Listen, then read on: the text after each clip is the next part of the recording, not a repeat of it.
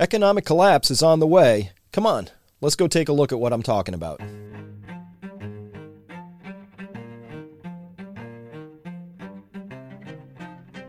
Hello, everyone. Dr. Chris Martenson here, and today we're going to talk about the economy and things financial. As you know, I spent a lot of time in the past. Maybe you don't know. I have spent a lot of time in the past looking at systems, economic systems, how they come together, how they relate to our energy systems, also our environment, as well as looking at things like exponential growth. That's the suite of ease that I typically look at. And to me, everything I've been doing about reporting around COVID is merely a fractal representation of things we're seeing play out in other places. Meaning, that if you can decipher how people behaved or failed to behave appropriately during COVID, you'll probably understand you have some insights into how people are going to behave or fail to behave when it comes to other important things. Now, COVID, matter of life and death. We learned some things. We learned that that didn't really matter to administrators, to certain institutions, that, that somehow their narratives and the systems of incentives, perverse though they may be, had combined to create a system where hey, your health, my health, we're somewhere way down at the bottom of the list of things to be worried about. So, today we're going to be talking about economic collapse. Uh, this is the age of consequences. What we're talking about today is something that's been a long time in the making. These chickens, they're coming home to roost. And so, I want to talk to you about that. If you understand these systems, you have a chance of being prepared, you have a chance of becoming resilient, you have a chance of understanding what's about to happen. Normal times you can ignore all of this stuff I'm about to tell you. Eh, macro, macro stories, macroeconomics, macro energy trends. Who cares, right? It really doesn't matter. Run your business, run your life, pick your kids up from school, do what you need to do, keep your focus on your own life, and hey, you know, everything else will sort itself out. That's not the time we live in. Now we're in a very different time. It's exceedingly important that you pay attention to the macro stories that are out there. So, It is all about the systems. Uh, here was a comment in re- a reply to this playing Russian roulette where I was talking about. Well, I asked a question Is Europe committing economic suicide? Today, I would put a Y in front of that and ask, why is Europe committing economic suicide? I don't know, but they are.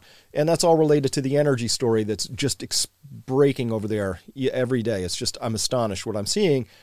But Love Seas wrote, in response to that, PP is rocking it. Your last video covered so much of the complexity of intertwined failing systems. We need to change direction and fast. Back to life, love, community, and planet. Back to the garden, shine on, peak prosperity. Thank you for that, Love Seas. It's about the systems. We have to understand these systems. And so this would be the year, if you haven't done it yet, I put out a really big body of work in 2008, updated in 2014, due for another up- upgrade, update this year. But it's the crash course and it covers all these different things. Look at that 26 separate chapters talking about things like the money system, inflation, discerning the difference between growth and prosperity, what the Fed is up to, how it operates, what we need to understand about debt, liabilities, demographics, all of these things, bubbles, oil, cheap oil, energy economics, all these things actually are a system view which combine the economy, energy, environment into a single whole. And if you see that, a lot of people report this is a real life changing body of work that I put out. Well, it changed my life. Uh, honestly, I, I, I didn't. As I was creating it, it emerged. And once I had the whole thing in one spot, I said, well, I got to do some different things. And boy, have I, as a consequence of doing this work and seeing the world in this way, I changed where I live, what I do, how we garden, friends, everything changed as a consequence of this. So I guess if you're not in a position where you feel like your life needs to change, then don't watch this because it might change it. Um, it. It has for a lot of people. This is called the Crash Course. That's how you find it at peakprosperity.com. It's right there on the front page. There's a tile. Click that. Or you can go directly. There's the other link down there below peakprosperity.com slash courses slash crash course. Well worth your time. And we're going to cover some of the topics from that here today. So, I say economic collapse is unavoidable now. Jamie Dimon, the president of JP Morgan, uh, maybe is a little bit more diplomatic and says to brace yourselves for an economic hurricane. He says, not usual banker speak. They're usually on the sell side and always want to keep us happy and fully invested. When I say economic collapse, what do I mean? A lot of people misinterpret that to mean It goes to heck in a straight line, and we're at Mad Max by next Tuesday at 9:30 in the morning. It's not what I mean. I mean that we're going to experience certain sectors of the economy are going to decline, and they're going to stay that way for a really long time. Why? Couple reasons. First, the regime of endless printing is over. The Fed had to print and print and print and print and has been doing that for about 50 years now. That's coming to an end. Hey, could they print more? Sure, but that means then the currency or the dollar comes to an end. So I'm going to talk about that dynamic today. And it means all of this is that when I say economic collapse, it's it's that we have to begin living within our means. So we have economic means that we've lived outside of, borrowing, borrowing, borrowing, living beyond our means here in the United States, but this is true for a lot of the world.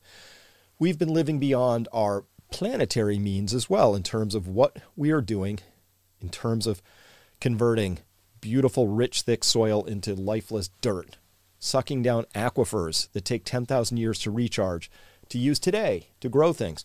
We're doing things that are frankly unsustainable. So we're beyond our budgets there, but we're way beyond our energy budget.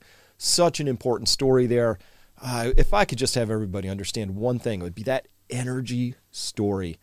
Not come by that kind of honestly, because in my own way, because I'm a biologist by training. My pathology degree from Duke University, I was doing a lot of cell biological research. Neurotoxicology was my specialty. Fancy way of saying I would take nerve, nerve tissue, neurons out of animal models, um, in this case, uh, chicks that were in eggs, and pull some nerves out and we'd grow them, and then we'd look at them. And I learned from being a graduate student that if you fed the cells in the little plates as they were growing, they would become marvelously complex. They would express all kinds of things. They would get on with life. They would form axons and dendrites and synapses and begin communicating, and those were the things we were studying. If you forgot to feed them, these nerves would shrink down into little balls and become a lot simpler, a lot less interesting, a lot less exciting. And from that, watching this dynamic over and over again, I began to get that intuitive, embodied sense of the importance of energy to life the importance of energy to the concept of complexity. A well fed set of neurons, very elaborate, exceedingly complex. A poorly fed set of neurons became much simpler, and you forget to feed them long enough and they die, which is the simplest state for a neuron to be in at all. No, nothing interesting going on there at all. So, energy, economy, complexity, they all come together, and unfortunately, our leadership is not yet there up to the task. So the Federal Reserve, I have a lot of contempt for the Federal Reserve because their words don't match their actions. That means they're wildly out of integrity. They say we want full employment and low prices or price stability. And what they do is create maximum wealth gaps and they create enormous hardship for a lot of people.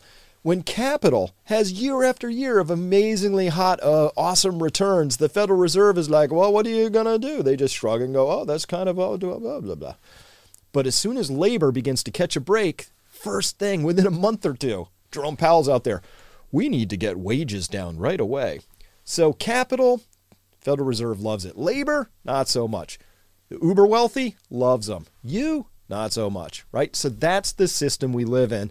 And so here's the Federal Reserve. They're between, I'm not even going to say a rock and a hard place. They are stuck between a rock and a rock. What is that? Well, over here on the right, one rock is the Federal Reserve now raises rates and they're going to crater stocks and bonds and real estate. And the reason for that is the, the way the Fed makes rates go down is they buy bonds, which makes their price go up and rates go down. So they're pushing cash, currency out into the marketplace.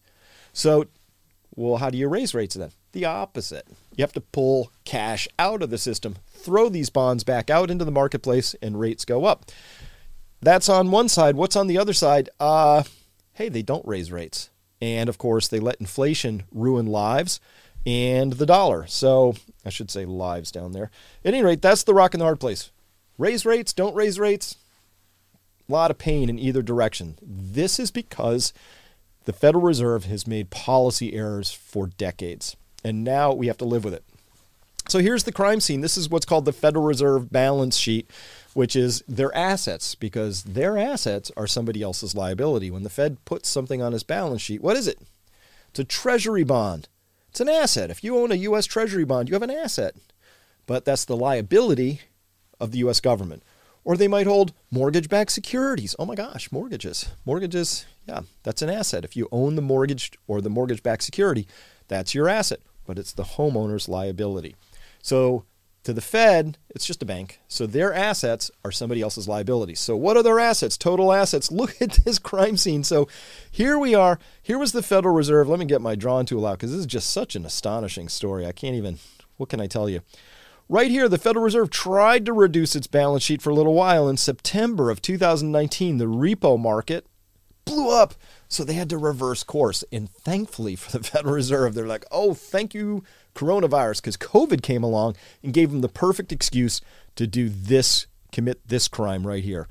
And okay, fine. So it was an emergency. You know, people were staying home, getting stimmy checks, weren't producing anything. So I guess we have to print something so that the Federal Reserve can support the federal government sending stimmy checks.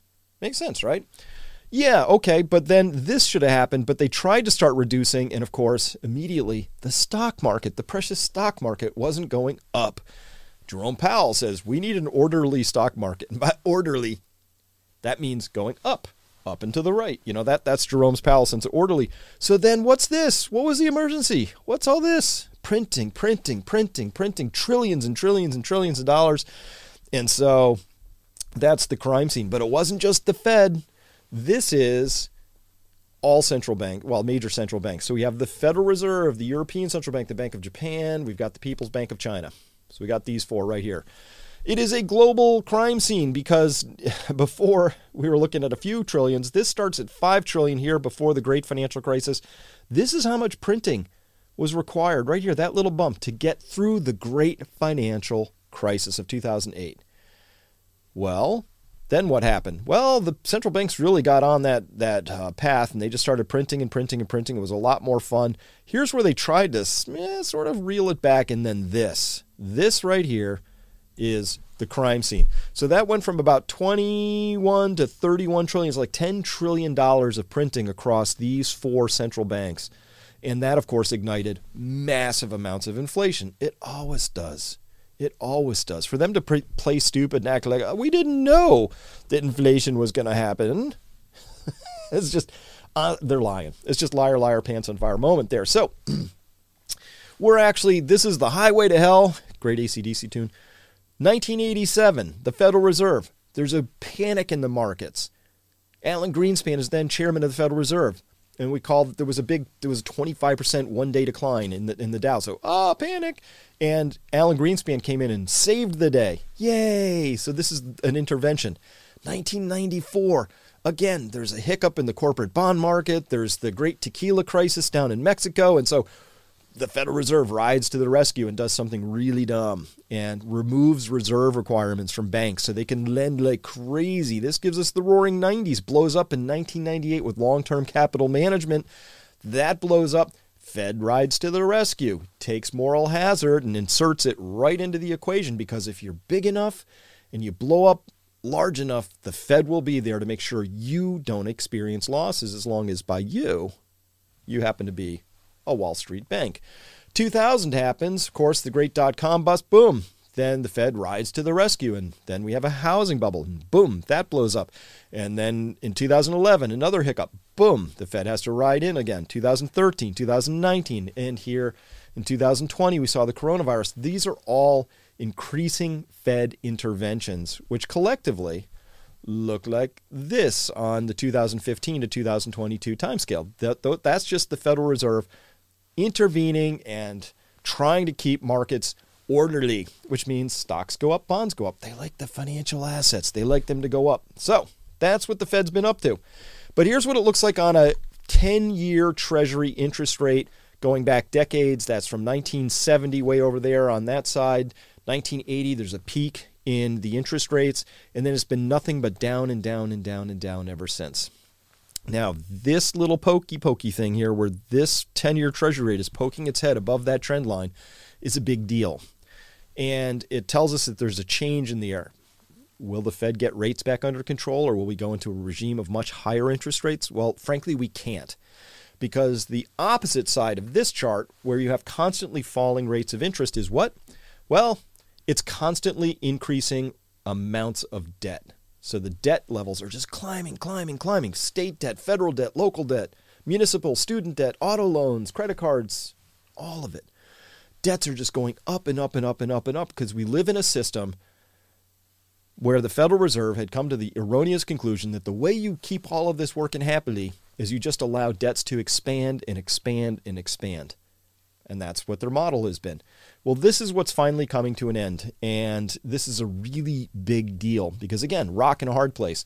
What's the Fed going to do? Make rates go lower for longer? There's really not a lot of room left on this highway unless the Federal Reserve wants to entertain going to negative interest rates. Another story there, don't have time for it right now, but that's where the central bank digital currencies begin to enter the story because if you and I have central bank digital currencies, the Fed can say, guess what? There's a minus 4% rate of interest on your holdings, which will encourage you to not have your holdings. It'll encourage you to go out and spend it. Cash cash makes things hard because the Fed could tell you there's a negative interest rate, but you could just take your cash out of the bank and then you're experiencing a 0% rate of interest. That's no good. Fed wants to control your lives better than that. They want you to spend when they want you to spend, save when they want you to save, and on and on because they have the misconception that free markets don't work, that you need central planning, They're central planning, in order to make it all go according to the right plan. But when we look at who they are, maybe maybe maybe we could grant them a couple of of um, of credits on this if they had any success at making all of us equally prosperous, but they don't. The only thing the Fed has actually proven adept at is making the ultra wealthy even ultra wealthier because that's the system they're actually the guardians of. All right, so let's take a look at what this means. First, the Federal Reserve has claimed that it's going to begin reducing its balance sheet by $95 billion a month. This is the same balance sheet I was just showing you, but it's a blow up, so we're looking at a shorter little window of time. And you can see it sort of sawtooths its way up Wednesday by Wednesday, which is where we get our snapshots. We can see that this went from oh, a high of 8.965 trillion to a low here on June 15th, last snapshot of 8.932. So it looks like the Federal Reserve balance sheet is reduced by some $33 billion. That's pretty cool. Well, let's take a look at this in context. Here's what the Fed has said it's going to do. This is what it's committed to doing. I think it has to do this through the elections for reasons. So they said beginning on June 1 in yellow, they're going to do two things for they hold two big types of assets, treasury securities, mortgage-backed securities. For treasury securities, they're going to cap $30 billion a month for the first three months. So that's June, July, August. $30 billion a month. They're going to peel off their balance sheet. And that's going to increase to $60 billion a month. So 30 to then 60 billion. So but for June for sure should be 30 billion in treasuries alone and then for agency debt which is mortgage-backed securities the cap is going to be 17.5 billion a month going up to 35 billion a month. So at peak at 60 plus 35 that's 95 billion dollars a month. That's what they said they're going to do. But June should be 47.5 billion dollars a month, which is 30 plus 17.5. So, how are they doing so far here in June, reducing the balance sheet by 47.5 billion? Well, let's look. On June 1st, the balance sheet was 8.915. And on June 15th, it's 8.932. I'm not a math genius, but I'm pretty sure that's $17 billion higher, not on a path to make it $47 billion lower. So the Federal Reserve, they have all this talk about, oh, we have to reduce our balance sheet to undo this craziness we did. And you know what's happening instead? They're actually expanding their balance sheet here in June so far. That's what they're doing. And uh, hey, maybe that changes by the end of the month, but I'll tell you why they're why they uh, are not expanding their balance sheet, uh, why they're not reducing their balance sheet here in June. Why? Because stocks were behaving in a disorderly way. they were they went down in June. So this is the reason the Fed chickened out. They have this stock market. They're scared of it going down. They always wanted to go up and to the right. Obviously, stocks are not held equally by everybody across the economy. Obviously, when the Federal Reserve picks winners and losers, it's social engineering. It's saying who should be wealthy, who shouldn't be, on the basis of their decisions, not on the basis of what's right or what's appropriate or what socially makes sense or what's you know appropriate to do for the long-term health of the country. Actually, it has no makes no has nothing to do with anything, except for the fact that the Federal Reserves are the guardians and keepers of a system which is there to enshrine the already wealthy and keep them that way. That's who they are. They're like the courtiers of a rather corrupt court where the king and the queen um, don't work all that hard and don't actually add all that much value, but the Federal Reserve is there to make it look legit. So that's what they're up to. And so they've already freaked out. So is the Fed actually going to get to 95 billion a month? I don't think so. Powell recently just uh, said, "Hey, um, you know, soft landing. This soft landing, we're going to reduce our balance sheet, achieve this thing called a soft landing." Uh, he says it's not going to be easy. He said, um, but there's a pathway to get there. That's what Jerome Powell says. There's a pathway to get there. Now, I've mocked it up, but I think this is going to be Jay Powell in a month. He's uh, he's going to tell us about. He's going to be on TV telling us about fiery, but mostly soft landing, says Jay Powell. Come on. I mean, this we are just being lied to over and over again. And the only question is why we put up with it as much as we do, we collectively. But this whole idea that the Federal Reserve is going to be able to engineer a soft landing when they can't even reduce their balance sheet for more than a week without reversing course, June is higher, not lower, at least through the first half of the month. Why? Because the markets are just completely inflated on the basis of Federal Reserve printing.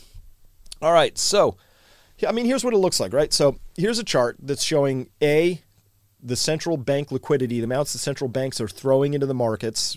This is big central banks.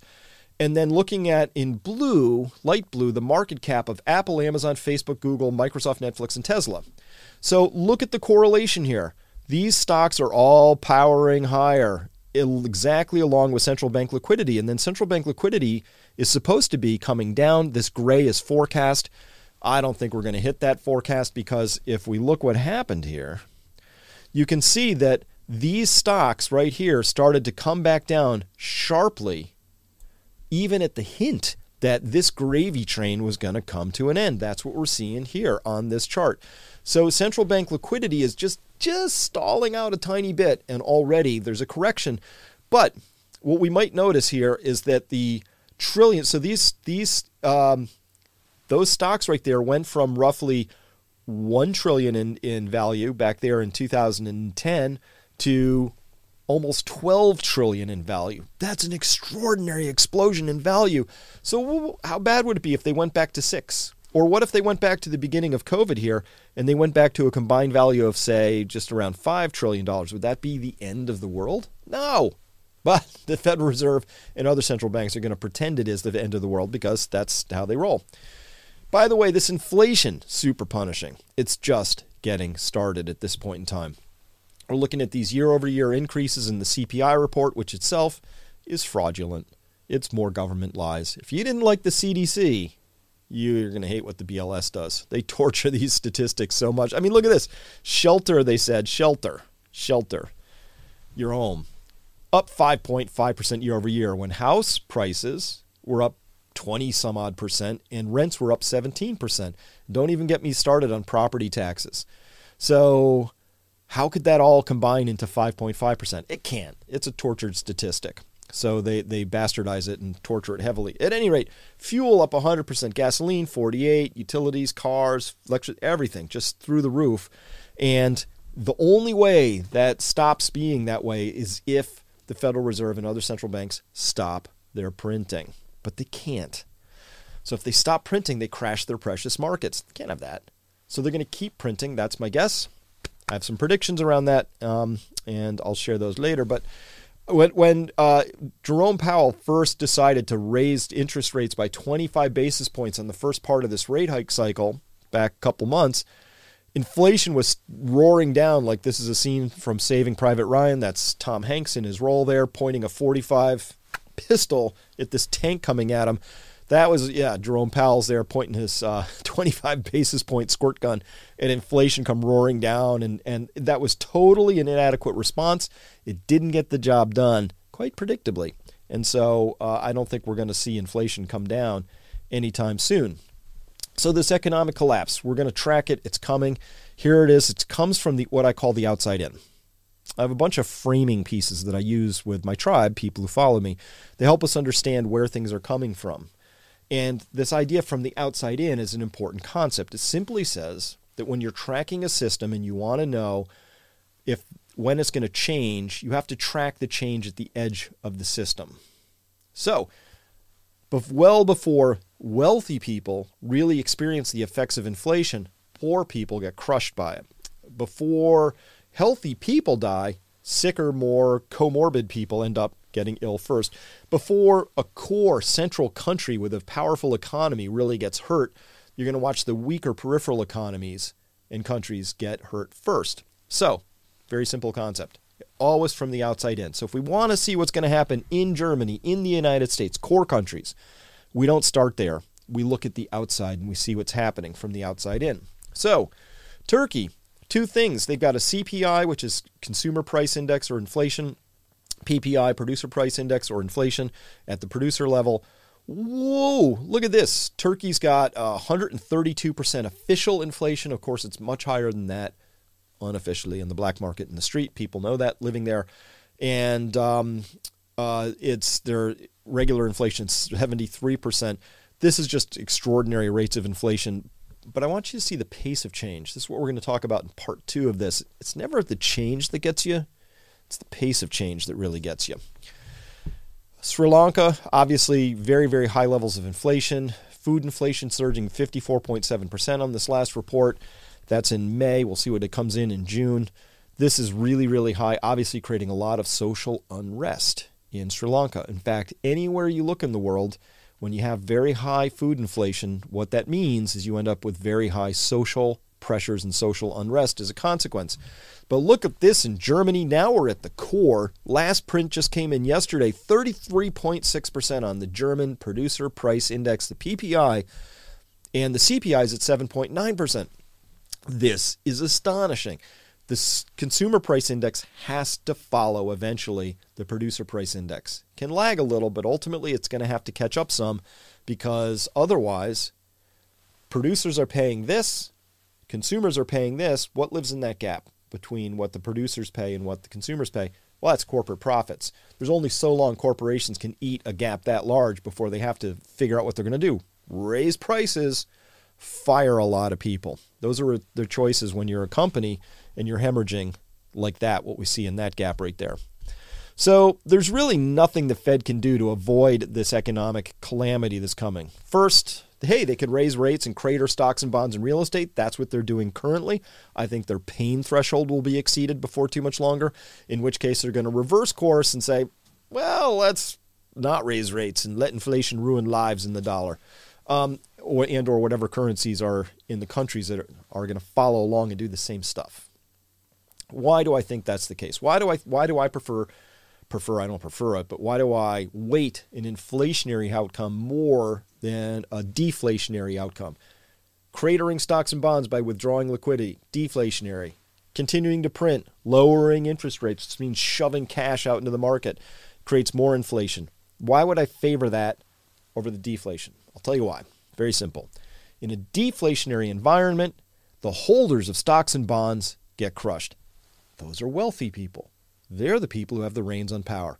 They're the people who make the rules.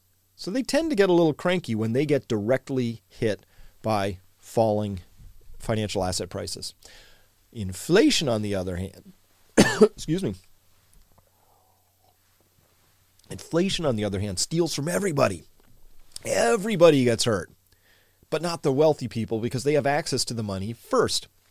So the money is printed and it's handed to Wall Street or to the US government. They get to buy stuff before the value of that money that they've just been handed goes down in value. By the time it trickles all the way down to the little person, it's fully devalued. So they end up taking most of the loss. If you're a little person and you have $100,000 in the bank or 50,000 or $50, whatever the number is, and you hold on to that, your purchasing power goes away.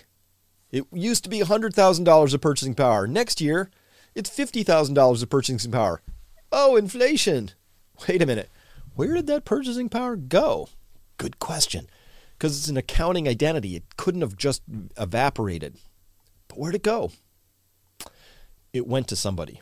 And actually, it was transferred away from the little person towards the government and the elites. That's why they love that process so much. That's why I think the favoring, the weighting in this story is going to be towards creating more inflation and just living with the consequences of that rather than allowing this punishing deflation to come forward. Punishing inflation, punishing deflation. Hey, that's why we end up here between the rock and the rock for the Federal Reserve trapped.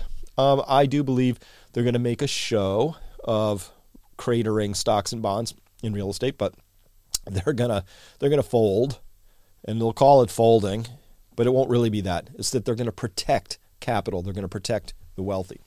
So, in the face of all that, time to get resilient. That's my answer to everything. Resilience, according to the Webster Dictionary, is an ability to recover from or adjust easily to misfortune or change. I have a slightly different view of it, which that's close, but actually I think of resilience as having the ability to thrive, to fully engage with life and recover from challenges and setbacks. And resilience itself, it's formed from having a diverse set of assets and skills to rely upon. And so that's the book Prosper that uh, that myself and Adam Taggart co-wrote. Um, it talks about having eight forms of capital. And if you're rich in all eight forms of capital, and financial capital is important, we're going to spend a lot more time at Peak Prosperity going into financial capital because this is a critical moment. That's cool, but you actually need to have multiple forms of capital, including social capital, the health of your body, your living capital, knowledge capital, emotional capital, things like that. That's the complete set. Come by Peak Prosperity to see what that's about. And so, our model what do we do at Peak Prosperity? If you come and join our awesome tribe, step one, educate yourself. That's what you're doing by watching this. Hopefully, I've made a few light bulbs go off, and you're going to continue to research this and read more and study more and, and follow other people who can explain things you don't understand because you need to understand the larger context. And it's a lot of stuff right now, but there's a real edge if you can get fully educated. Well, education without like taking action is stupid. That's just like um, anxiety producing. So, step two of this is always to act. We favor action at peak prosperity, whatever that is. Plant a garden, uh, buy some uh, replacement pieces for things you need. Um, take action to become more involved in your local community, whatever it is. Lots of things. Learn and then take action. And then finally, find your tribe. This is an image taken at a first gathering we had here at the farm that Evie and I have here in Western Massachusetts. Hey, we're having another one of these gatherings this fall, and these uh, people are our tribe. These are the people we love and respect and who are going to form the core of our local and also separate, you know, separated by distance community. So find your community. Those that's our model. Three steps. And so, um, I'd rather be a year early than a day late when it comes to being prepared, when it comes to being resilient. Absolutely. Here's a, a VIP supporter of ours at Peak Prosperity said, um, quote, You've been warning your viewers about the events that are occurring now for years. As you say, Chris, better a lot early than a little late. My paraphrase. Thank uh, there. Um, yeah, that's exactly the model we have. That's my motto. I'd rather be a year early than a day late. You just can't be too early to these particular stories because the response, the adjustment to them takes a lot of time. It takes a lot of time to learn how to grow things and adjust your mental maps and models and figure out how to um, get your financial assets squirreled away and hidden and, and recession proofed and inflation proofed and things like that. It just takes time. It does.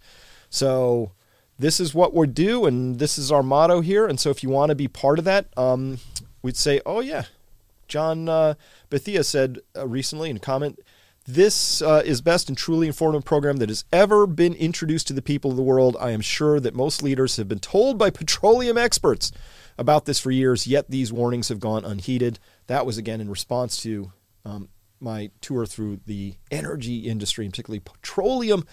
What a huge story.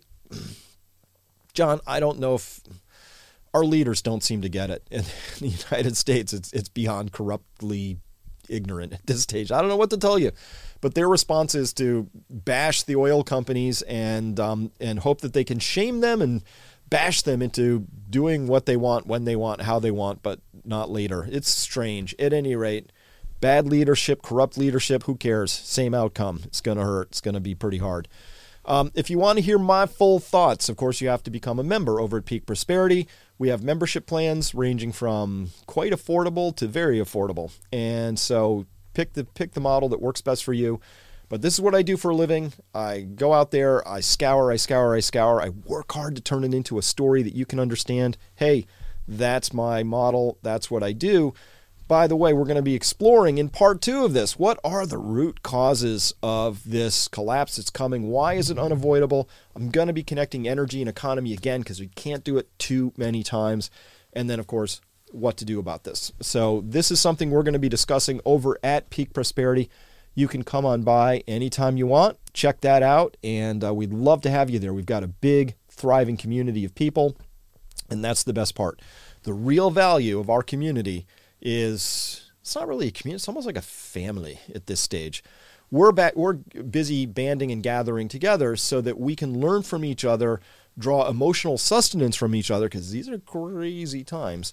And the people around us have gone a little insane on a lot of dimensions. And of course, hey, you have to keep moving. Taking action is the most important thing. So, whatever you do, please take the actions you feel you need to to become resilient. Maybe that means doing things at your household. Maybe that means moving. Some of you have taken that step. Maybe it means having a plan B location. Maybe it means learning more so that you can take actions in new areas that you haven't taken actions in before and find your tribe. Those are my advice for what we're seeing at this point in time. Listen, there's really nothing the Federal Reserve or the central banks can do at this point in time. The sooner we let go of our adoring devotion to these money printers, the better. They don't have your interests at heart.